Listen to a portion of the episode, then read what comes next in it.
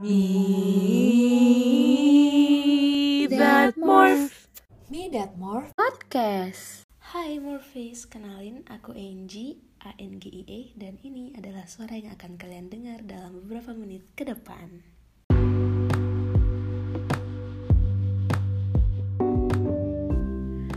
Oke Morphis, jadi beberapa hari lalu itu aku sempat lihat di story Instagram temen-temenku Itu tuh isinya tentang hasil tes love language mereka. Di post pakai uh, fitur Instagram yang at yours itu. Entah tren itu muncul di kalian juga atau enggak ya. Ya ini aku cuman mau ngasih info ini aja sih. Nah kenapa aku mengawalnya dengan tren at yours tentang love language ini? Itu semua karena aku akan ngebahas tentang love language. Yeay. Agak template sih ya openingnya tapi namanya juga usaha tolong dimaklumin ya oke ayo kita masuk ke pembahasan aja langsung ya let's go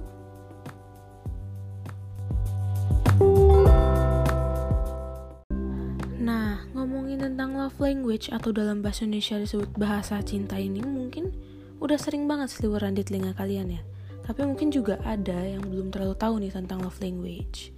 Jadi, love language itu adalah suatu cara yang dipakai oleh seseorang untuk mengekspresikan rasa sayangnya ke orang lain, khususnya pasangan. Nah, yang pertama kali mengenalkan teori love language atau bahasa cinta ini adalah Dr. Gary Chapman. Maaf kalau penyebutannya salah ya teman-teman. Jadi itu pada tahun 1992 lewat bukunya dengan judul The Five Love Languages: How to Express Heartfelt Commitment to Your Mate. Kalau dalam bahasa Indonesia kurang lebih artinya jadi lima bahasa cinta, cara mengungkapkan komitmen sepenuh hati kepada pasanganmu ada kata pasangannya nih ya Morfis ya emang ini tuh sangat berkaitan dengan suatu hubungan jadi love language ini bisa dibilang salah satu aspek yang penting dalam sebuah hubungan. Jadi kalau kita nggak tahu bahasa cinta pasangan kita ya nantinya akan sulit gitu bagi kita untuk menyampaikan rasa sayang kita ke dia. Hubungan jadi nggak berjalan dengan baik. Ya, karena nggak saling ngerti gitu bahasa cinta satu sama lain. Nggak ngerti pasangan kita itu mau diperlakuin kayak gimana dan kita juga mau diperlakuin kayak gimana sama pasangan kita gitu ya bayangin aja orang ngobrol tapi sama-sama nggak ngerti bahasa yang mereka pakai ya hancur gitu kan Nah, Dr. Gary Chapman ini bilang kalau tiap orang punya salah satu bahasa cinta yang dominan dalam dirinya. Emangnya ada berapa sih love language itu? Jadi, ada lima macam love languages atau bahasa cinta nih Morphis. Yang pertama, words of affirmation. Ini tuh love language-nya kalian-kalian yang suka nerima rasa cinta lewat kata-kata, mau verbal ataupun tulisan, kayak lewat chat atau surat gitu. Nah, itu tuh berupa kata-kata yang penuh kasih sayang dan juga nunjukin apresiasi. Misalnya kayak I love you atau makasih banget yang untuk usaha kamu yang besar banget kamu emang layak dapetin itu ya dan lain-lain gitulah ya yang kedua acts of service nah ini arti singkatnya ya tindakan gitu ya jadi orang-orang dengan love language ini tuh suka menolong maupun ditolong sama pasangannya. Kayak mungkin yang paling sering muncul di sosmed tuh kayak gini waktu boncengan. Si drivernya atau cowoknya misalnya nurunin pijakan kaki buat si penumpangnya si ceweknya gitu. Nah orang-orang mungkin bakal bilang ih dia ex of service banget. Nah jadi ada tuh orang-orang yang suka diperlakukan kayak gitu. Lanjut yang ketiga itu adalah receiving gifts jadi ini tuh bisa diartikan dengan menerima dan juga memberi hadiah. Intinya di sini tuh giftsnya itu. Nah jadi setiap hadiah itu bukan cuma diukur dengan seberapa mahalnya hadiah itu tapi juga lebih dari itu yaitu makna yang terkandung dalam hadiah tersebut Morpheus. Ya pastinya hadiah-hadiah itu akan buat mereka dengan love language ini jadi bahagia. Next yang keempat quality time. Ya yang keempat ini berkaitan dengan waktu ya yaitu kebersamaan.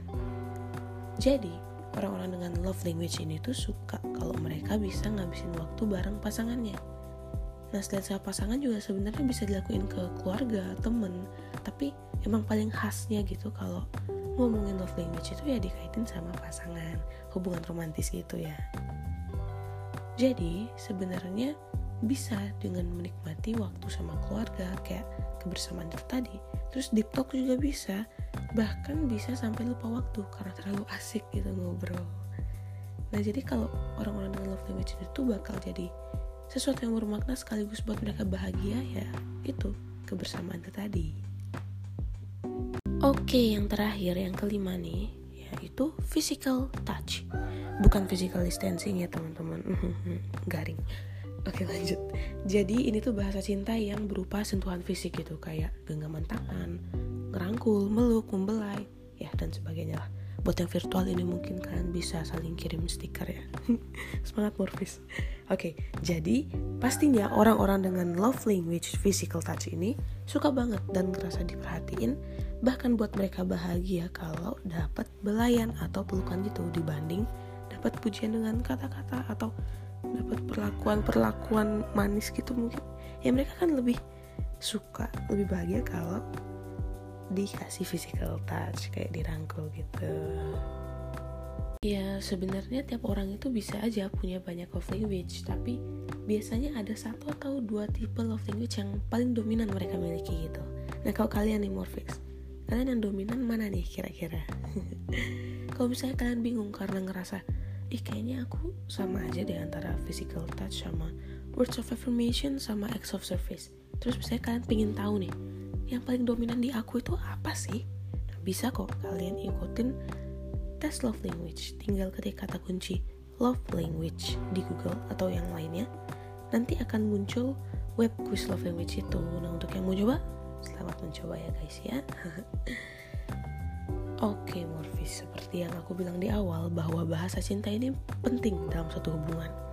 Nah ada baiknya kamu sama pasanganmu itu saling terbuka lah untuk bahasa cinta kalian masing-masing supaya nantinya nggak miskom, supaya jelas aja gitu apa yang sebaiknya kamu lakuin buat pasangan kamu dan apa yang kamu mau pasanganmu lakuin ke kamu gitu kan.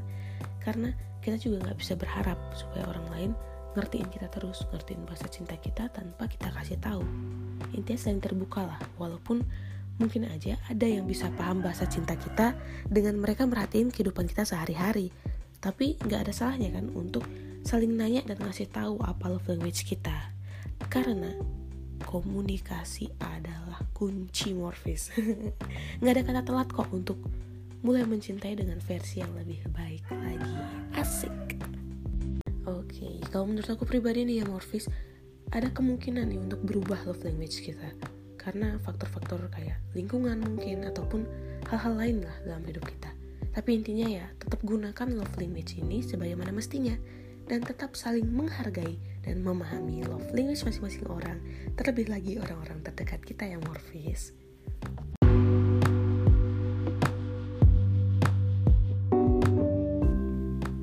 Okay, Morphe, segitu dulu ya pembahasan kita tentang love language atau bahasa cinta. Semoga bermanfaat bagi kita semua dan bisa membuat kita menjadi pribadi yang lebih baik ke depannya.